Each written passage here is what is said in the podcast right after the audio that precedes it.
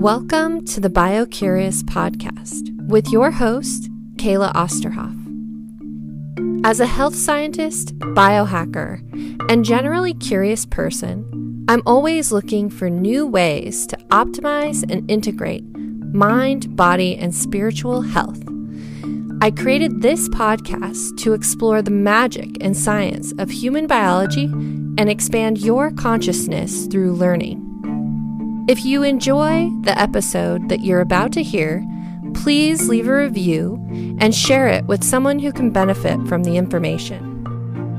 Now let's get curious. Hey guys, Happy New Year and welcome to season two of the BioCurious podcast. I'm so excited that the new season is here finally. Thank you guys for hanging in there and coming back to tune in to season two. You are going to love it. We have so many amazing guests and fascinating topics lined up for the coming year that I just cannot wait to start getting these out to you guys. So, since we're into a new year and a new decade, actually, I've revamped and or recommitted to a lot of my health and wellness routines, including my fitness routine, my sleep routine, and also my self-care routines. And so one of the things that I've been super stoked about is my sleep scores as of late. So during December and January, my routines really got off track while I was traveling and eating too much, eating all the wrong things, drinking too much, staying up too late, not sleeping in my normal sleep environment, not having my normal routines around sleep or um, my morning routine or self care. And it really took a toll on my sleep scores. So I use BioStrap, as you guys have heard from me before. I love the BioStrap. It's my favorite wearable because of the features that it has for self experimentation. One being the Sleep Lab, which is super cool because it tracks all kinds of really important metrics around sleep, but also for general health and wellness. And so during December and January, when I was off track with everything, I really noticed a lot of changes negatively in my overall sleep score but also in my biometrics related to that. So my heart rate was a lot higher, my respiration rate was a lot higher, and also my heart rate variability scores just tanked. I went from being an average of around 110 or so down to the low 60s for two straight months. And no matter how good I was like during the day, my sleep HRV was just terrible because my overall routines were like super off. So when I finally got back to Atlanta from traveling, I decided to use my BioStrap metrics as a biofeedback tool so that I could hack my sleep and then test some of my sleep routines to see which things could really get me back on track quickly and get me back to a healthy heart rate variability score, which is your overall best metric for resilience and measure your level of readiness to perform both mentally and physically. And so, actually, by using those metrics, I've honed in on a few things that have made a huge difference to get me back to amazing sleep scores and also back to over 100 for my heart rate variability score. Those things include exercise during the day, sleeping in a cold, dark environment not eating after dark or any any time around sleep getting to bed and waking up at the same time each day or at least relatively close to the same da- time each day has been super helpful. So one thing that has helped is kind of surprising is i actually bit the bullet and I finally bought an orthopedic neck pillow to sleep with. And I just found one on Amazon that had good ratings to test it out. And it has been a game changer for my sleep. I know that my other routines around health and wellness and nutrition have really helped with my sleep, but I think that the wake ups um, have been due to changing my pillow. So that might be something for you guys to try. But I noticed on the app platform that my wake ups have now gone from between six and 10 times per night down to one or two, which is just major. So I'm really excited and I hope that it keeps going. And I'm going to keep kind of tweaking and honing my routines to see if I can get these scores to be even better. So I'll let you guys know how that goes. If you don't already have one, grab yourself a BioStrap. You can actually use a discount code that I have if you want to get one. It's BioCurious20 and then also, I'll just include the link down in the show notes as well to make it easy for you guys if you want to go read up on the BioStrap, check out their platform. You can also download the app, um, even if you don't have a BioStrap, and check it out and um, see if that's something that you might want to use for your biofeedback.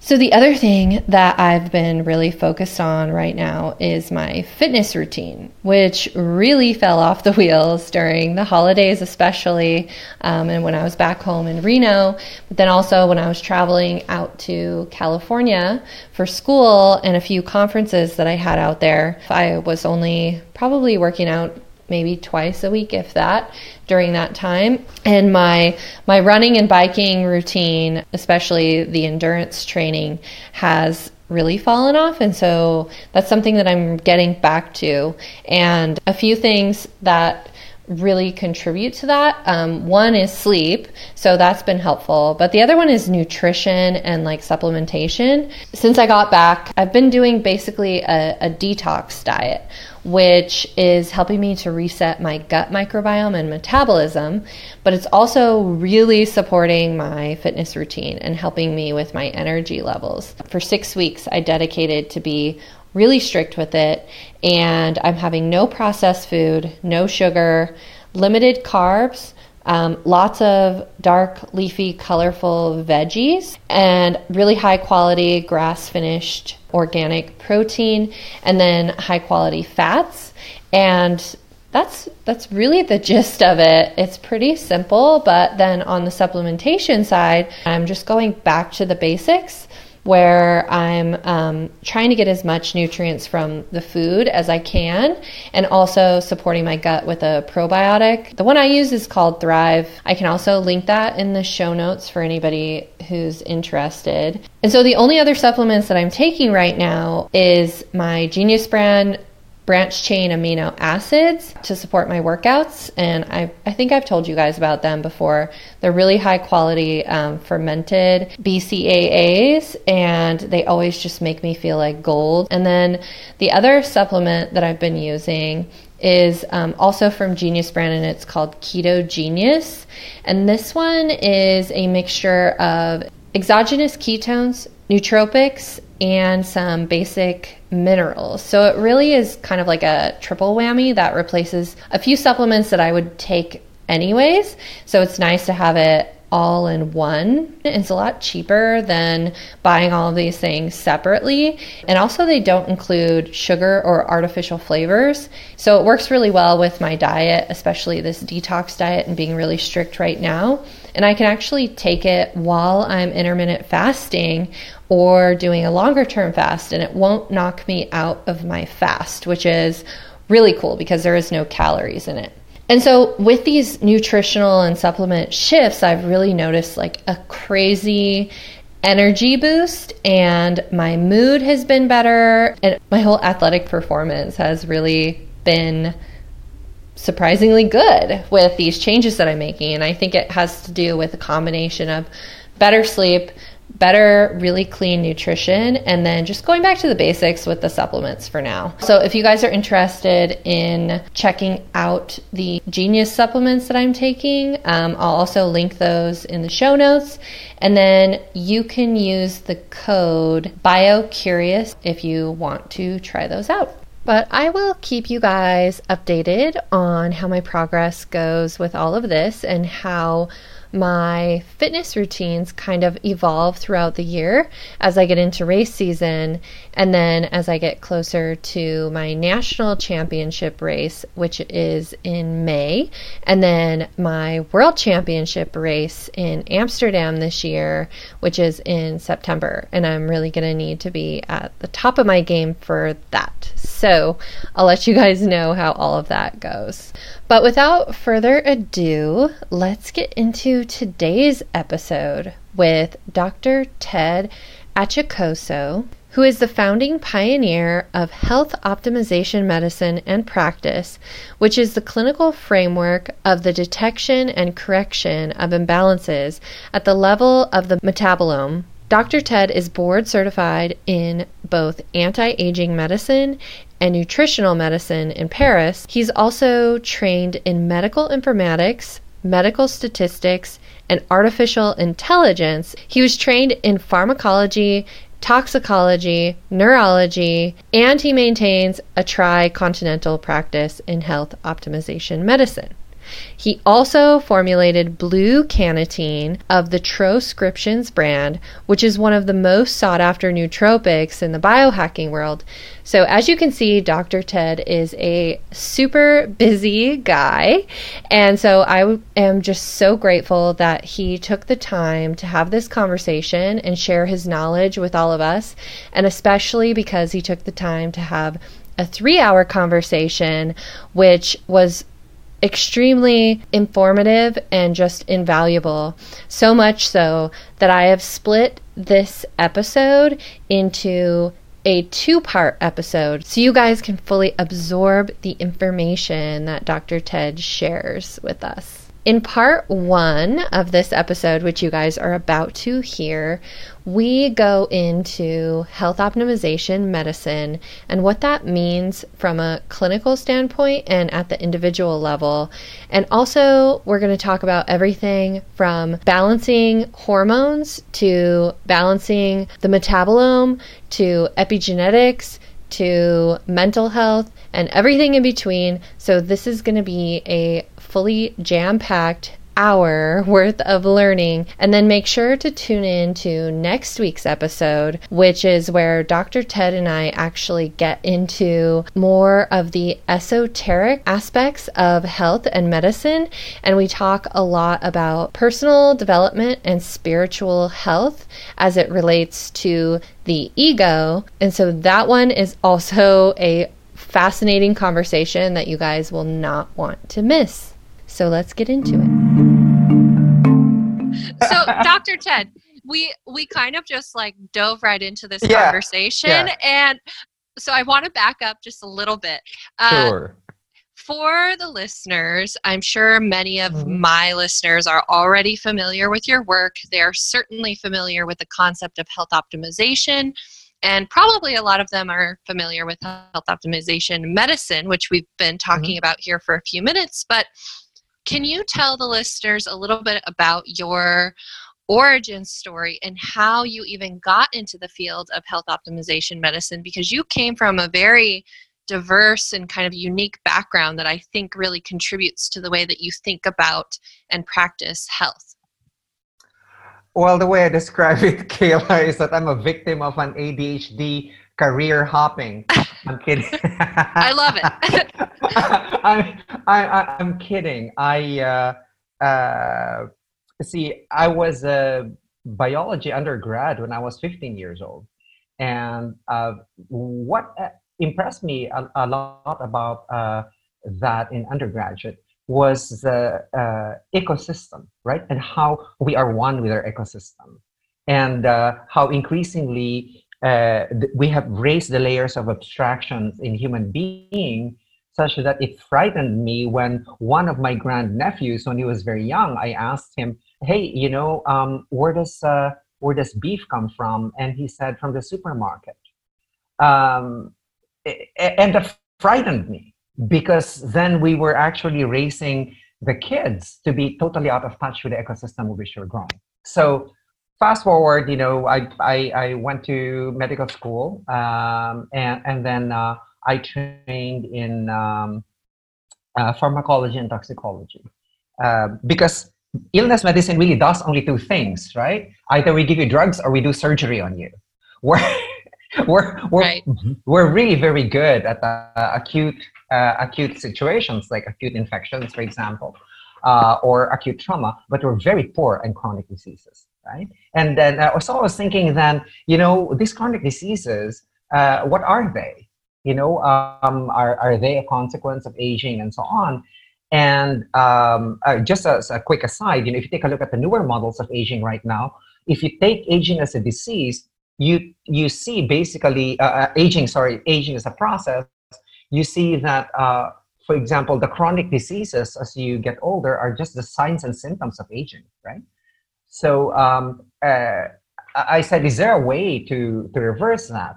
But when I came to um, train in uh, so I, I, trained in, um, of all things, interventional neuroradiology, right? Which is, uh, I, I, used to say, you know, um, I know my poisons because I know my pharmacology, so I can poison you. And, and I know how to, I, I know how to poke brains because I'm an interventional neuroradiologist, right? Uh, you know, uh, uh, looking at, uh, looking at the brain and, and studying it and how it functions and what you can do for people with with vascular diseases and so on. Um, and then when I um, uh, came to train in medical informatics, and that was the beginning of medical informatics. I trained under the guy who actually founded medical informatics worldwide. And that's where I did a lot of, um, uh, I continued uh, some with my uh, interventional neuroradiology, but by now I was uh, teaching uh, medical informatics and my research was on artificial intelligence and of all things, you know, um, connect connectionist systems. And uh, I just heard a couple of years ago that this is now called deep learning. I said, "What the fuck is deep learning?" And it's just the popular way saying, "Oh, that was connectionist systems or neural networks." And you could see uh, there very clearly that, like the ecosystems that I was fascinated with, where we're all networked with, you know, you see the the uh, the uh, uh, models in artificial intelligence that use uh, these uh, networks of connections in order to do the things that you wanted the machine to do. Um, and so after that, I uh, actually uh, started my my my own company. I, I, created the first wireless groupware, and, and again, that's about people, groups of people communicating, right? And I have patents and stuff, uh, other stuff on those. Um, and then I, um, I, when I was 35, as I told you, I'm already an old man. Uh, when I was 35, I was asked, uh, Dr. Ted, you know, where do you think medicine is going? Um, because I was consulting for as a senior science and technology advisor for an investment firm, and and um, I said, you know, medicine is going the way of uh, you know, uh, regenerative medicine is going to go the way of anti-aging medicine. It's going to go the way of trying to solve chronic diseases and with with newer perspectives and so on. And that was when I was 35. So when I was done with my my company, I said, you know, um, um, let me put my money where my mouth is. So I went to Paris and I retrained in anti-aging medicine and nutritional medicine. That's you know balancing the hormones and balancing the nutrients in the body you know, uh, which I did for a couple of years, and then I got certified from there. Um, and then there was something still missing, right? Because the way we're looking at anti-aging medicine and uh, nutritional medicine is again the way we look at diseases. You know, we do this to the thyroid, and we do this to the uh, you know to the pancreas, and we do this to adrenals, and so on. And I said, you know, there's really something missing in here. Um, and I said, we're still taking care of those specialized organs and those specialized cells and trying to balance them. And I said, there's no, uh, and then biohackers came around. Uh, you know, it's, it's not a new idea, right? Uh, as you said earlier. And biohackers came around. And I said, you know, there's, re- and they want to, to optimize performance, right? And coming from where I am, I, you know, people wanted to optimize their brain performance right? And, and so on. And I keep on saying that there could be no um, uh, performance optimization without any health optimization. In other words, if you do not optimize your your basic cell, right? Then then uh, uh, you cannot optimize performance at all because you're basically just taxing the cell. And you know you know from here you could take a look now at the body as an ecosystem rather than uh, a suite of organs right and uh, instead of the the the illness medicine would look at the human being a part of a population and that's why you have population studies randomized controlled trials on on drugs and so forth uh, but here and this is now what i call the holobiont perspective right that's why i think you heard the term that i introduced uh, called biont hacking, holobiont hacking, right? Because yes. we look, yeah, we take a look at the body as an ecosystem now, made up of uh, cooperating and non-cooperating organisms, right? So, um, and, and then and then we're back to the network, right? So that's the common thread of, of where where I have been coming from, but just going on a different uh, different layer of perspective. So from viewing the humans as a network of organs, etc., uh, now we're viewing uh, the humans as uh, a network of uh, interacting organisms because by evolution, you know, mitochondria are separate um, organisms and your anaerobic bacterium became your nucleus and cytoplasm, right? And then there's mitochondria, there, there's two organisms right there. You have your microbiota not only in your gut, but in your skin, in your cornea, and I attended the, um, the uh, microbiota uh, conference in Milan on uh, pregnancy, you know, uh, childbirth, neonate, uh, etc. And you know, we used to think that uh, the placenta was sterile, and they're finding um, microbiota in there. So a lot of things like this are coming up, and no one in the illness medicine group is actually doing this and putting this is how do I make this relevant to clinical practice, right? So, uh, uh, and then and then um, uh, and then of course you have uh, organisms that produce uh, uh, specialized molecules like your neurohormones, for example, for your for your brain, like your neurotransmitters and, and so forth. So you could see immediately that you could classify usefully uh, the, the body is containing four sets of organisms.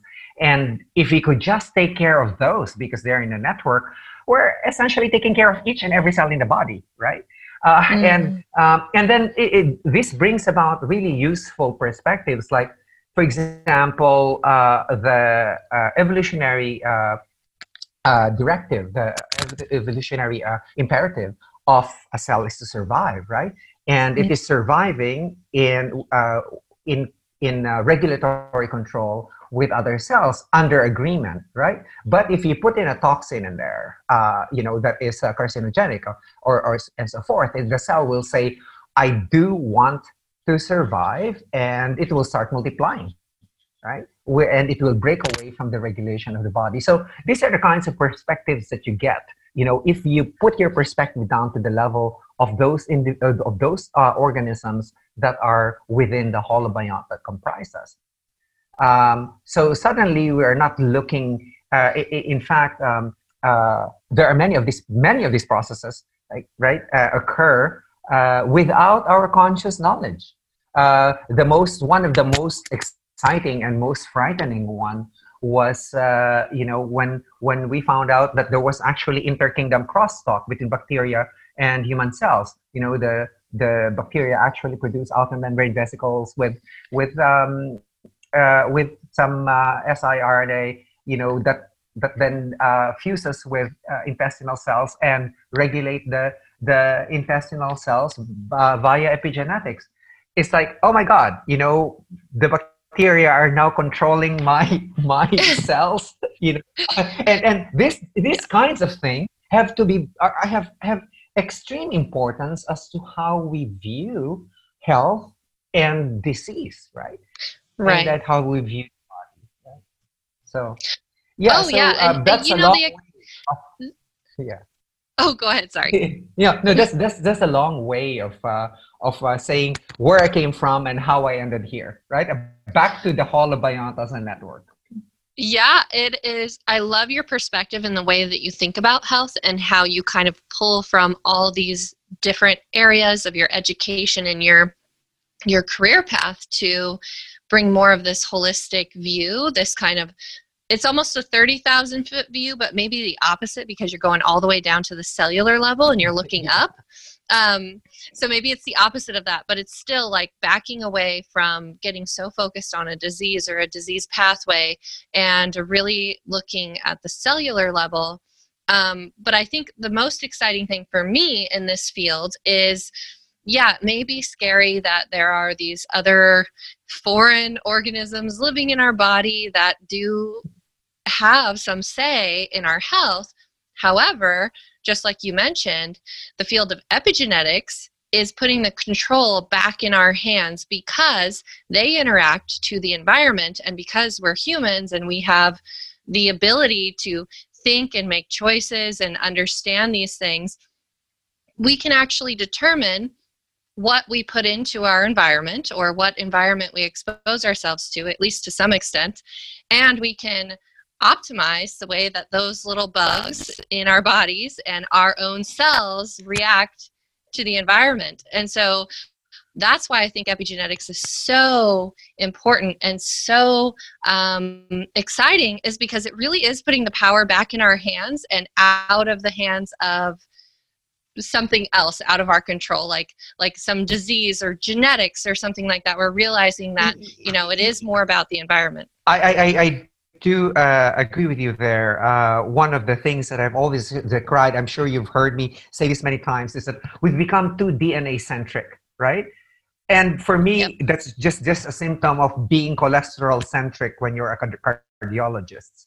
When there are many other things that are that are, are now being considered, right? Uh, that you, you cannot consider in uh, instead of just cholesterol. You know, it's just like oh, you can just consider DNA now. So that's going to be sort of like the bane of of uh, perspective uh, for a while. Um, but the, the other thing, Taylor, that I wanted to emphasize is that now, now this, these microorganisms that are uh, inside us, we don't consider them now as foreign to us. We now consider them as part of us, right? So mm-hmm. uh, from the holobiont perspective, it's not foreign, it's there. And uh, with the concept of environment, for example, the food that you eat is the environment of these uh, organisms. So right. in as little as uh, 72 hours, your you know your microbiota will change. Uh, for example, if you if you travel, uh, you know, to a different place with a different time zone, you can get jet lag microbiota, and your microbiota uh, will change if you're eating the native food over there. So, and that becomes the environment of the, your microbiota. So you're, you're looking at this. Look, the, the microbiota are doing these rapid changes, but if you're looking at your mitochondria, they evolved, right, in order for you to be able to uh, utilize uh, the, the proton gradient uh, as either uh, you have to lose some of the, of the uh, uh, gradient to heat or you have a one-to-one coupling, right, oxidative coupling. Mm-hmm. So if you could see the endurance runners are coming from Kenya, right, and because they're one-to-one coupling, and the, you could see that those who uh, are, are uh, trained in cold climates and then they try to compete uh, in in uh, hot or tropical uh, climates, uh, generally they overheat, right? Because um, they're they're they're they are actually evolved. Their mitochondria evolved for colder climates, so they those are slowly more slowly evolving. during, But then they also adapt to environment. These are bacteria inside the cells that are adapting to environment, and then you have your bacteria or exosymbionts that um, that are adapting to your very very quickly to your energy mm. source. Right? yeah. Source food. Right. So so. Eh, but we, we, we fuck it up, Kayla. You know, um, you, you, know, um, as you said, the environment. We we introduced electricity. Now we have phototoxicity in the environment, right? Uh, uh, now now we have we have EMF toxicity and so on aside from the fact that we have all the environmental exposures to to uh, glyphosate and you know mercury and all of this you know one of the things i've seen rising from my from my clients is that uh, their mercury levels are rising. And so mm. is cadmium. Uh, so is cadmium. Cadmium is rising. And uh, these are just observations that i'm making right? Um, uh, a, a, while back, uh, many years ago, a friend of mine from the European Food and Safety Agency said, "You know, Ted, the the next uh, thing that you're going to see uh, rise in your clients will be uh, uh, cadmium. Is it because all of those rebars that were used in buildings in the 1940s, right? They were used as anti-rust, and they're now down. They have they're in the ground, they have leached into our food chain, and now our plants actually have cadmium. So and mm. and the the you know we uh, our our the animals that we eat you know eat these plants, and therefore we're seeing a rise in cadmium. So we're unaware of these things. Uh, you know uh, things that are uh, scary, like a like a uh, endocrine disruptor uh, chemicals, right? And the endocrine disruptor compounds you know, there was a, a huge study done for for uh, males under 30 uh, for their testosterone levels in Europe, and we we already are seeing that there's a decline from what was uh, what were the values from from before. As you know, when my endpoint when I optimize is optimizing your your nutrients, for example, to the levels when you were between 21 and 30 years old, because that's what you consider the optimal period, right? You move the entire network to 21 to 30. So, uh, so, but looking at all of these poisons from an environment is that holy shit, you know what's what's going to be our new uh, optimal level? You know, uh, if if we're seeing this kind of disruption to our environment. Mm. You see, and that's that's the whole yeah. field of exposomics, right? Right? It is, and it uh, and it's different based on what population you're working with. For instance, if you're working with a a rural population outside of Manila, uh, you're going to see a lot different um, endocrine disruptors and a lot different toxins and a lot of different issues than you would see in, for instance, somebody in Middle America. Yeah, yeah, um, I, it, it's, it's, it's, it's interesting because I, I, I uh, read, you know, I'm, I'm interested in, well, as a toxicologist, I'm interested in all of these toxins. And one of the first clients that I had uh, actually uh, abused anabolic steroids. And I said, holy shit, I know nothing about synthetic anabolic steroids, you know? Mm. Um, and so I had to sit down and study for a few months uh, you know, uh, exactly what bodybuilders were using, what they were injecting, and so on. I said, because by by I said, I, I think we have a moral obligation to know this, even if they're illegal, you know, uh, how to take them out of those and how to treat the the um, how to treat the uh, side effects uh, that you would get from that. But these are these are you know these are the things that that we've been doing, right? Um, it, and, and and that's a result of wanting to do performance optimization without doing health optimization first right? Mm. um, yeah see? And now yeah. look what do what do what do what do these bodybuilders do right? They they now sleep on time they you know eat properly and so on and so forth. You know as you said lifestyle first things first you know um, uh, you know you have to take care of the fundamental cell first and where it's attached to a network to before before you, um, you can even say okay now i can grow my muscles and now i can yeah, be flexible and now i can compete and so on because those are all performance types of um, of uh, uh, activities right? Um, right yeah I, I, think a lot of people want to jump to that performance side especially in the biohacking world um, yes. there's a lot of there's a lot of skipping the essential um, kind of lifestyle daily practice things that are kind of boring they yes. want to skip over that and they want to get to the cool biotech and they want to get to the nootropics and they want to get to whatever's going to enhance their functionality but they forget about like you need to get your body to like a healthy baseline first and then we can talk about optimizing specific areas. Yes, uh, uh, and and that's why um, I you, you, know that I formulated a nootropic, right? Uh, called Blue Cannatine. Yes. yes, and people have been, you know, people love it because well, hey, it works, right? Yeah, and right. I actually like, like health optimization medicine. I actually made it for myself, right? Uh, uh, because you land and you have to be on. And mm-hmm. I said, well, and I was inspired by the movie Limitless. You know, by uh, I said, where can I get that NZT40 or whatever it was? Yeah. and I said, well, you know, I, I'm, I'm, I'm a, I, I'm a pharmacologist. I, I know how to do this. Let me just formulate it and let me see what I want to do with it and uh, what functions that do I want to have and so on. So I formulated it, and then um, you know, well, it works for me, and other people actually seem to love it. And I said, well, okay, you know, um, uh, then maybe there's something here, right? Um, mm-hmm. But my my uh, caveat to that is that it performs, it works a lot better, right? You will have no calm down. Uh, uh, the, the calm down is actually very gentle, right? I, I, I made sure of that. But if you are, um, if your neurons are health optimized, like your neurotransmitter levels for dopamine, serotonin, you know, uh, norepinephrine, your kynurenine levels are low, and you know your vitamin B6 levels are are uh, are optimal, then you will see you if you're even if you just those basic things that you look at, if, mm-hmm. if those are optimized, you will have a better performance, right? Right. Uh, with with the Blue Cannatine.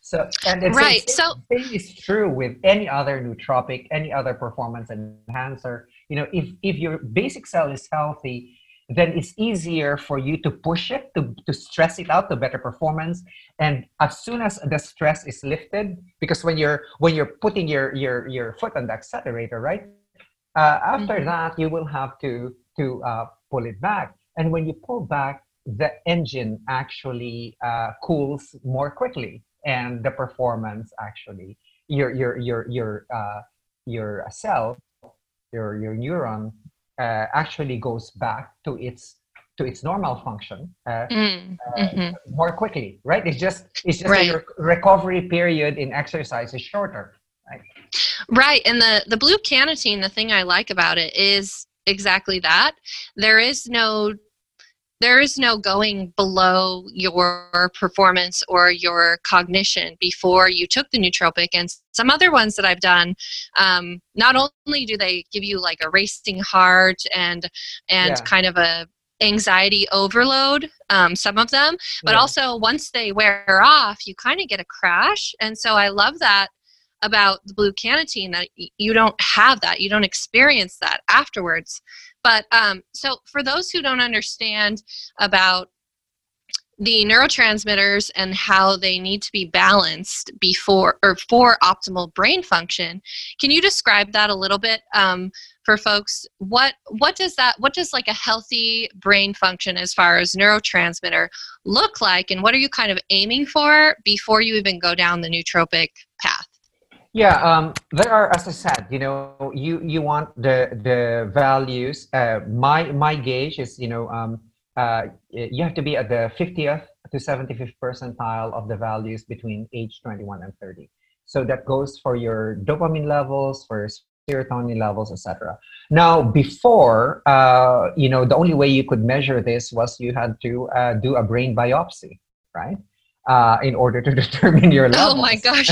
but, but, but now you now have uh, correlative statistics, right? You take the you take the platelets, you take a look at their um, eh, the the metabolites of dopamine, right? Mm-hmm. Uh, homo like dopamine is homovanillic acid. You know, uh, serotonin is uh, five H uh, five. sorry, 5-hydroxyindoleacetic acid and so on. So you take a look at their downstream metabolites. And you could correlate this with the levels in the brain. So there are now those types of correlative statistics. So you can get them from your blood, um, you know, uh, for that. Or uh, uh, there's now also correlation with urine. Mm. whereas before we weren't able to do this, right? Uh, right. We were, we're not able to do this. So now we, we do that. So there are you know uh, uh, the the brain has uh, is uh, very interesting in that there are although there are over 100 neurotransmitters in the brain there are a few that are dominant right? For example glutamate is the the main excitatory neurotransmitter. It's just it's, this is like uh, the way i i uh, have seen it described which is really nice is that this is just like your um your cell tower signal you know?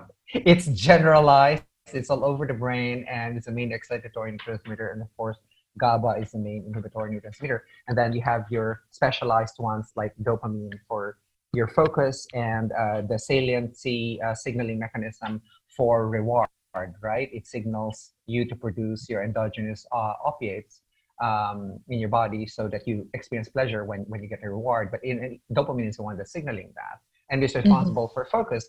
Uh, for example, uh, you could see an athlete who could then focus on his game, and you could see that the dopamine levels are actually low, right? So you mm-hmm. have to. So and you keep on saying practice, practice, practice, but you can see that there's actually no very little dopamine, uh, you know, that, that, that your athlete can use. So um, uh, and then. Um, you know, and, and, and then for, for many people, it's, it's not only a, a, a deficit. For example, many people who are depressed actually have a very high level of the um, 5-hydroxyindole acetic acid, the, the metabolite of uh, uh, uh, serotonin, right? And mm-hmm. the reason why they have so high is that they're actually overusing it. In other words, the body knows how to compensate. And when you look at the value here, why is this so high? And and clinically, the uh, the client is uh, saying, you know, I have a low mood and, and so on and so forth. And you could see that it the body trying to compensate by overusing the the uh, serotonin in the system, right? And then um, and then you um, and then you, you test, of course, for epinephrine because of wakefulness, right? Um, you, you you see both, uh, for example, because because for example, focused attention would actually need uh, both your dopamine and norepinephrine. Otherwise, you know, you won't, won't, won't have any focus. You'll be asleep in class. Um, so uh, so these are the kinds of things and then of course you have to uh, kynurenine is a is a very good metabolite to t- take a look at whether or not the, there's some inflammation in, in the brain right? This is what i mean by molecular inflammation. Uh, you know you have a high uh, high degree of free radicals. The, the, those will raise your kynurenine levels and kynurenine also rises with a lack of vitamin b6 which we find you know uh, uh, a lot of um, a lot of uh, children with uh, attention deficit disorders, uh, hyperactive disorders, etc., or like me with attention deficit disorders would be deficient in B6.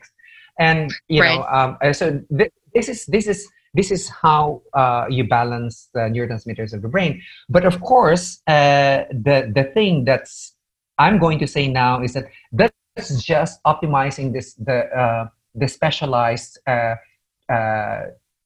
molecules that the neuron is producing, you still have to support the nucleus, the cytoplasm, the mitochondria, the microtubules, you know, mm-hmm. um, you know, uh, the cell membranes, uh, you know, and the plasmaticum and so forth. That's still the basic cell. So you have to add uh, to to that. The, in fact, you have to balance those first, and then you add the the balancing of the neurotransmitters.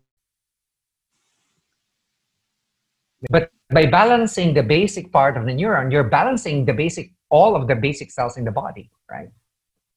Um, and therefore, you know, you're balancing health. Yeah, it's it's fascinating how it all kind of comes down to basic cellular health. However, when you're looking at optimizing specific organs or for instance the brain, you really do have to specialize in exactly what you're aiming at. So I, I feel like it can get a little overwhelming for folks who yes. who yes. want to, you know, maybe they're experiencing a, a variety of these things. And for instance, let's say fatigue or a lack of concentration. Well, mm-hmm. that could be caused by an issue in your gut that could be caused mm-hmm. which can also cause an issue with your neurotransmitters and it could be mm-hmm. caused by some toxin in your vi- environment or it could be caused by a lack of nutrition or the wrong nutrition. And so mm-hmm. I, I think people's heads start spinning because they think, well, what am I supposed to do first? right, right. Uh, for me, you know, if you get if you get your uh, metabolites tested, mm-hmm. you know mm-hmm. the basic ones like for your mitochondria, for right, uh, you, you, know your mitochondrial metabolites, you know, and um, uh, your your uh, uh, microbiota metabolites and, and so on. These are, as I said, we we discussed that there you know there are only four basic organisms that you could you, you could classify them into simplify it for clinical practice, right? Yeah. And, and then um, of course, the first things that, that you take a, take a look at is like, you know, how fast is the, you know, you, you take a look at the nucleus. How fast is the, the nucleus rusting, the DNA in the nucleus rusting? You could see that uh, in the test, right?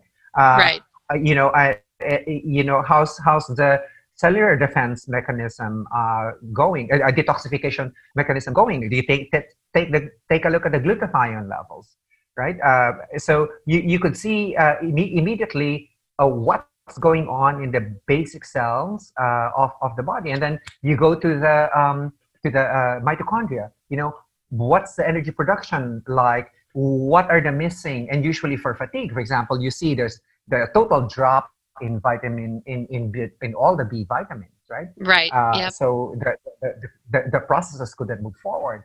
Uh, you know, and and and, and so you know, uh, take a look at the fatty acids. Fatty acids, uh, you know, comprise all the cell membranes and then the plasmic reticula and, and, and so on. So you, you could right. see, well, okay, you know, uh, there's a, you know, we're right now, Kayla, we're giving so much omega 3 that we're getting an omega 3, omega 6 imbalance. You could see uh, you know clients with very high omega 3s and their omega 6 are, are way down so uh, because yeah. you know we're not testing and then you could see you know uh, for example um, uh, i saw uh, you know i had to to call the client immediately I said because the vitamin e levels were very high and i said mm. are you taking vitamin a and you know you know taking 10000 units every day is not a good idea uh, you know, and, and because it's, it's toxic, right? At, at, at, right. at high levels.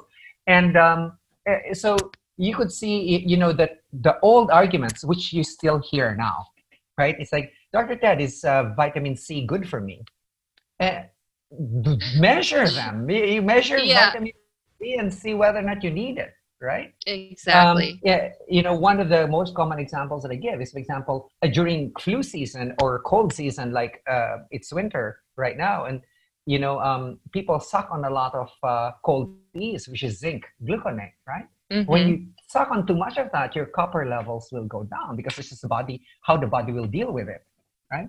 Um, and so you you can measure all of those, and it's not you know and and the measurements are a little bit more sophisticated now it's not what you find in the serum which is just about transport right it's mm-hmm. now about about opening up this the the white blood cells and they or the red blood cells and taking a look at what's in there so this is now intracellular exactly. magnesium that you're you're measuring and and so on so we it, you know and all of these things weren't taught to us in medical school so i thought i thought that someone should actually tie all of these together coherently in a clinical way, right?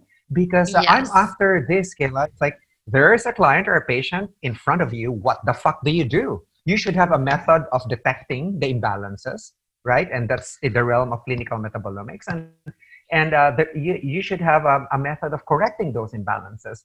And you should know that the way you move those imbalances is they're all network. You touch one, you know you, you increase the zinc you'll drop the, the, the copper. You you increase the growth hormone you'll drop the cortisol. So you know these things are already well known right? They're established in literature. Mm-hmm. it's just that we are not paying attention to how right. other, right?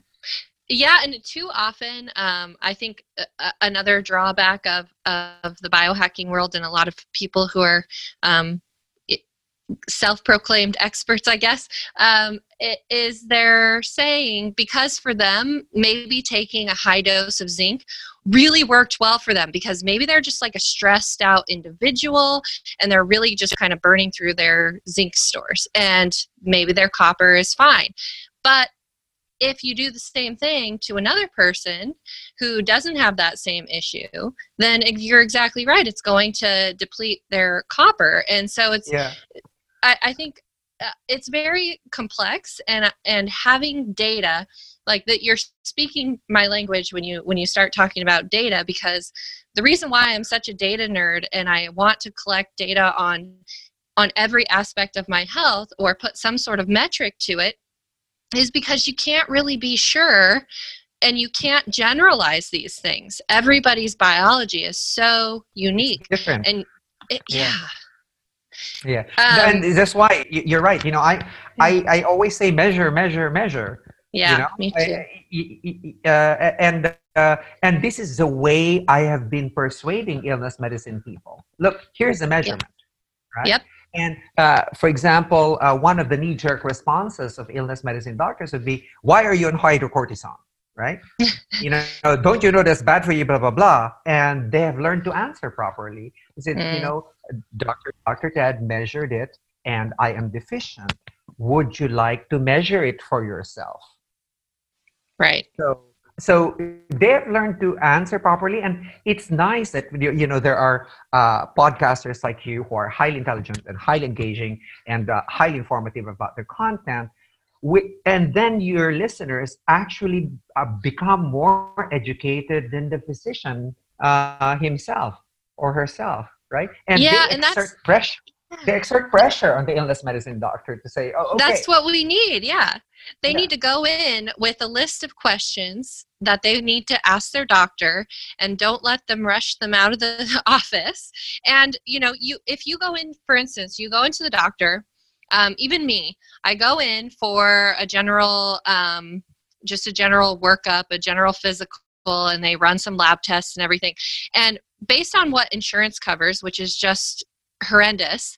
There's mm-hmm. only four tests that they do as far as um, measuring your your metabolic or your metabolomics. There's there's four tests they do, standard for everyone, which don't first of all don't give you the full picture secondly mm. they don't really give you any useful information anyways because mm. everybody is uh, deficient in some sort of b vitamin especially women so they're always saying mm. oh you know uh, if you're a woman they're most likely going to tell you take an iron sup- take a supplement a mm-hmm. multivitamin with iron and take a multivitamin with all the b vitamins and they send you on your way but if you go in, what people don't understand is they actually do have control.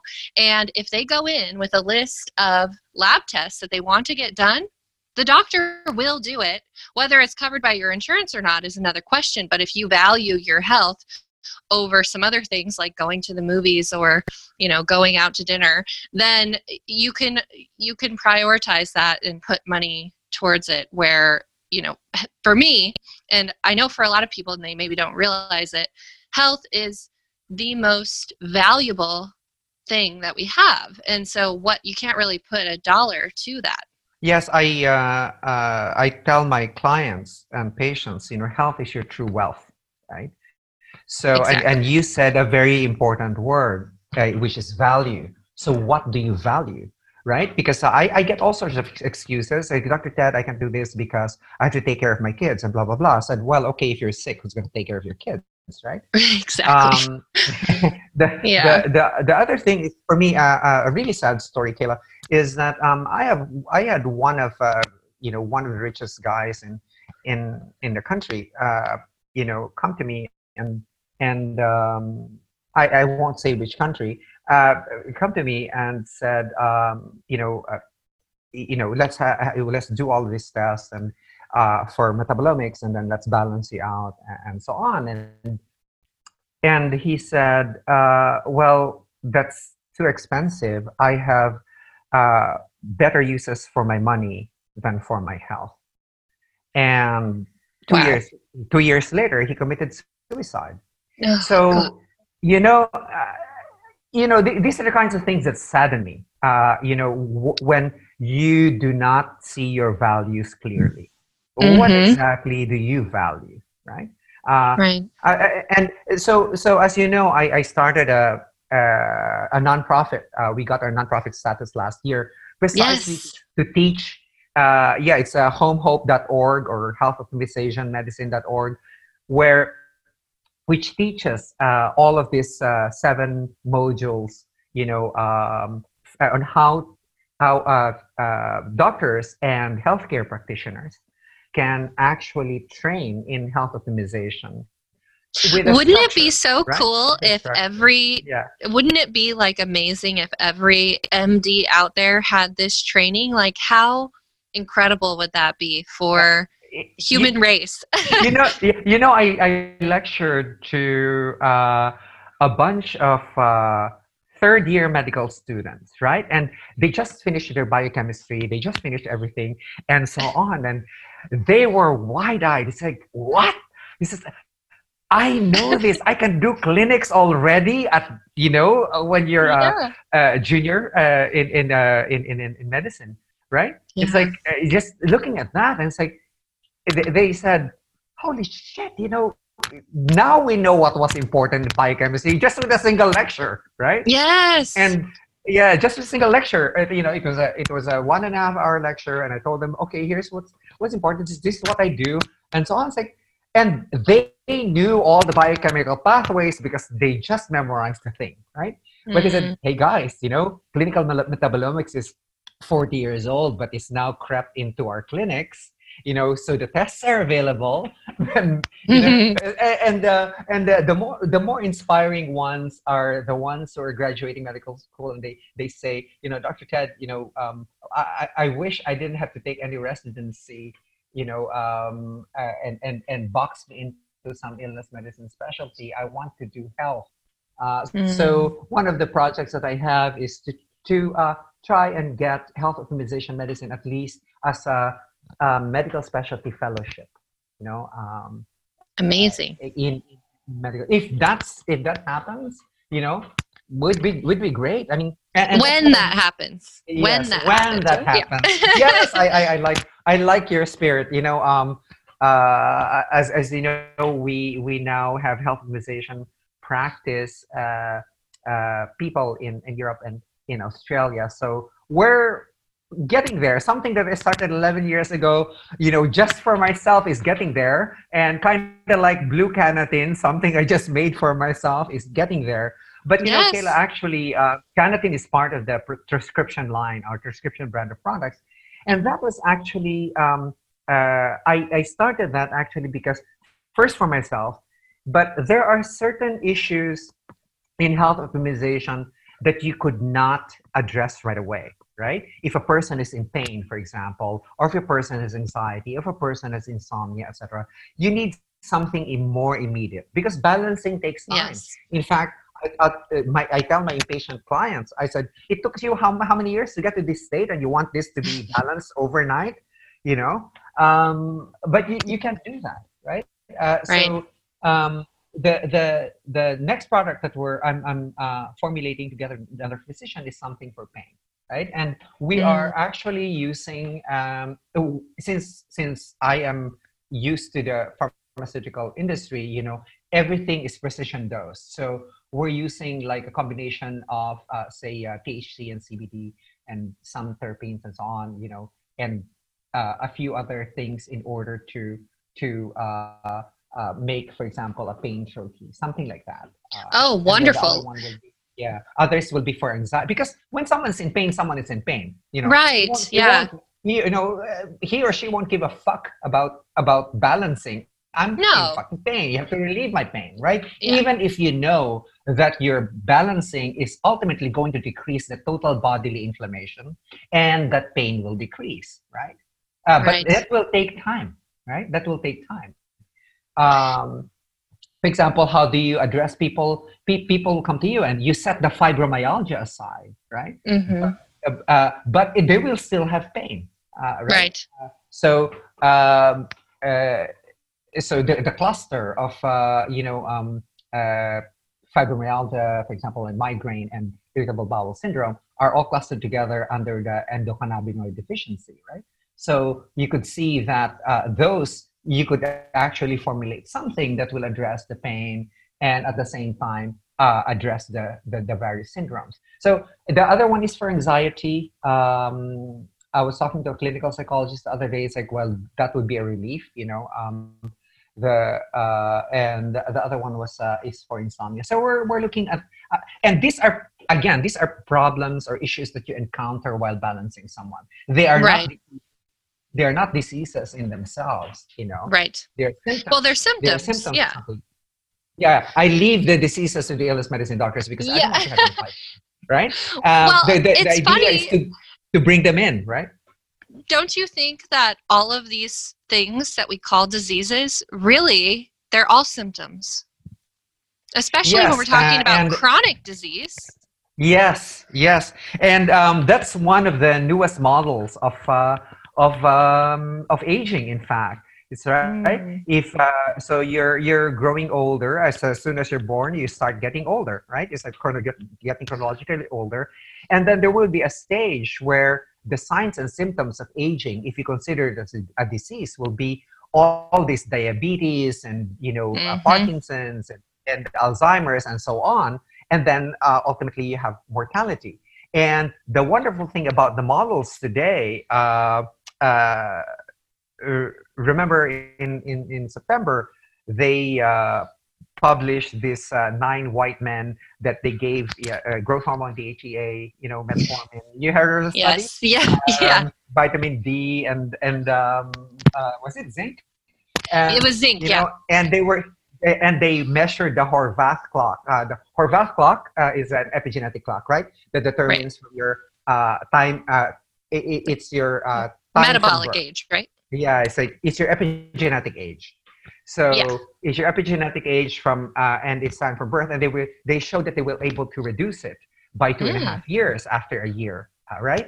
Mhm. And and um, you know this is an improvement over the telomere age, right? Um, Right. you know, pe- people ask me what my telomere age is all the time. I'm 58. My telomere age is 32. And holy fuck, you know, I didn't fit into the 21 to 30 range that I was shooting. for. But um, and- I think you're doing great. um, um, and and um, you know, I'm about to get my uh, my uh, epigenetic age done. So, but the the more interesting clock that has come up is actually the GrimAge clock, which is uh, essentially your time to death. Can you imagine that there are Hmm. clocks now, right? This that can that tells you your- how much longer you can live. Yes, or time. Oh to my your gosh. First, time to your first heart attack, or time to Oh. your first morbidity. Really, time to your Oh, first high blood pressure. And, That's Yes, and- terrifying. and, yeah, and this was done statistically, right?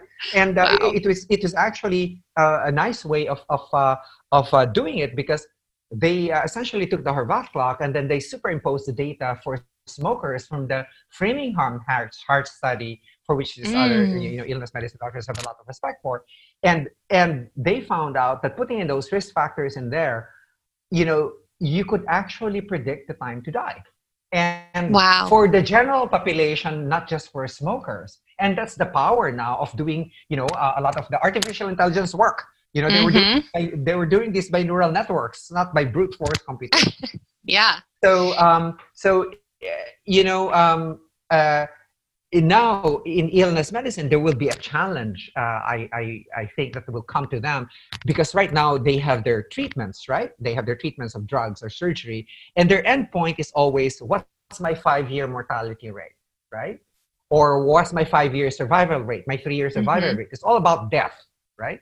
Mhm. And so now it will be funny if, if this became standardized and you you so say you, and they will ask the patients ask doctor you know I've been uh, six months or a year under your your drug regimen how far have you pushed me away from death so so wow. uh, you know so these are these are the new things that we have Huh. uh, that are coming up yeah our, our epigenetics I don't know uh, how I feel about that. I, I I'm I'm excited about it as a scientist, but as uh like my compassionate side is scared about that because I think it's I- mean it, it is effective to to kind of scare people into being more healthy. However, I just wonder like how much stress it could induce if you tell a person, well, you know, you're only going to live to 58. I mean, it will put a mm, fire under their ass to make some mm-hmm. changes, but Yes. also it might frighten them. Yeah, you, no, it should frighten the healthcare Yeah, provider, right? Yeah, It should frighten the healthcare provider because your therapy ain't working, man. You know, right. You're That's not true. you're, you're yeah. not moving the needle anywhere. Mm, yeah. And right now, my endpoint in health optimization, as I said, you know, 50th to 75th percentile of the values of your hormones and nutrients you're between 21 and 30 years old. But Mhm. this this will be yeah, this can become our new uh, endpoint now. You know, aside from balancing you, uh, okay, here's how far we've we've uh, uh, Extended your life. your Yeah. cells. Yes, right. Wow. Um, in fact, I, I like the um, the uh, the information uh, theory you know um, uh, model of aging uh, uh, proposed by Sinclair, you know David Sinclair, where mm. Um, he he they're focusing on epigenetics, of course, and and uh, they um, uh, essentially are are looking at um, you know it, it's like the plaque on the teeth. You know, uh, as you get older, mm-hmm. more and more plaques accumulate, and that's your epigenetic crud. And there mm-hmm. are substances actually that take out the, those epigenetic crud, right? And mm. um, and uh, bring it back to a, a, younger age. And this is without stem cell therapy, right? So they are now, you know, they have now uh, used these factors that take out the epigenetic crud, for example, to to show that a crushed uh, optic nerve can actually regrow. The cells actually know how to regrow properly just by using these factors and using the mm. uh, younger epigenetic information, right? So, wow. So from that from the model of uh, chronic diseases, right? From model of, of having chronic diseases as you age, you know, it's a it's part of aging. It's a signs and symptoms. Uh, the, the those diseases are actually signs and symptoms, right? If you move now the epigenetic age by removing those uh, epigenetic crud, removing the plaque uh, to a younger age, then you basically avoid all of those chronic diseases. And this is the exciting world where we're going. That brings us to the end of part one of this epic episode with Dr. Ted Achacoso. But be sure to tune in next week for part two, where we talk more about the spiritual aspects of health and how to reach the highest levels of awareness and joy. It's definitely an episode that you will not want to miss.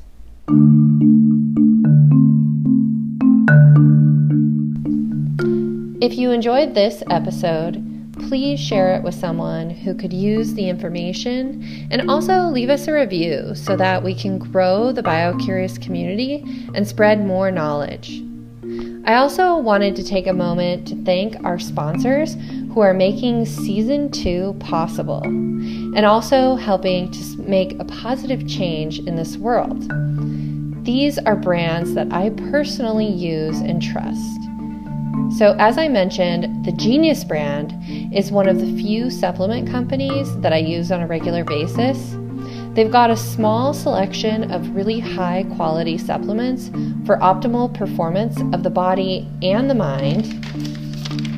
And you can find them at thegeniusbrand.com and also in the show notes below. The code BioCurious will also get you a little discount, which is a win for all of us. And BioStrap is the other trusted sponsor and brand that I love, and as you guys have heard from me, I use on the daily. It's hands down the best wearable for anyone who is looking to optimize their performance, their health, and put their data into action. You can check them out at biostrap.com and they also have a discount code which is biocurious20 um, and you can download their app for free in the app store. The link to biostrap is also below in the show notes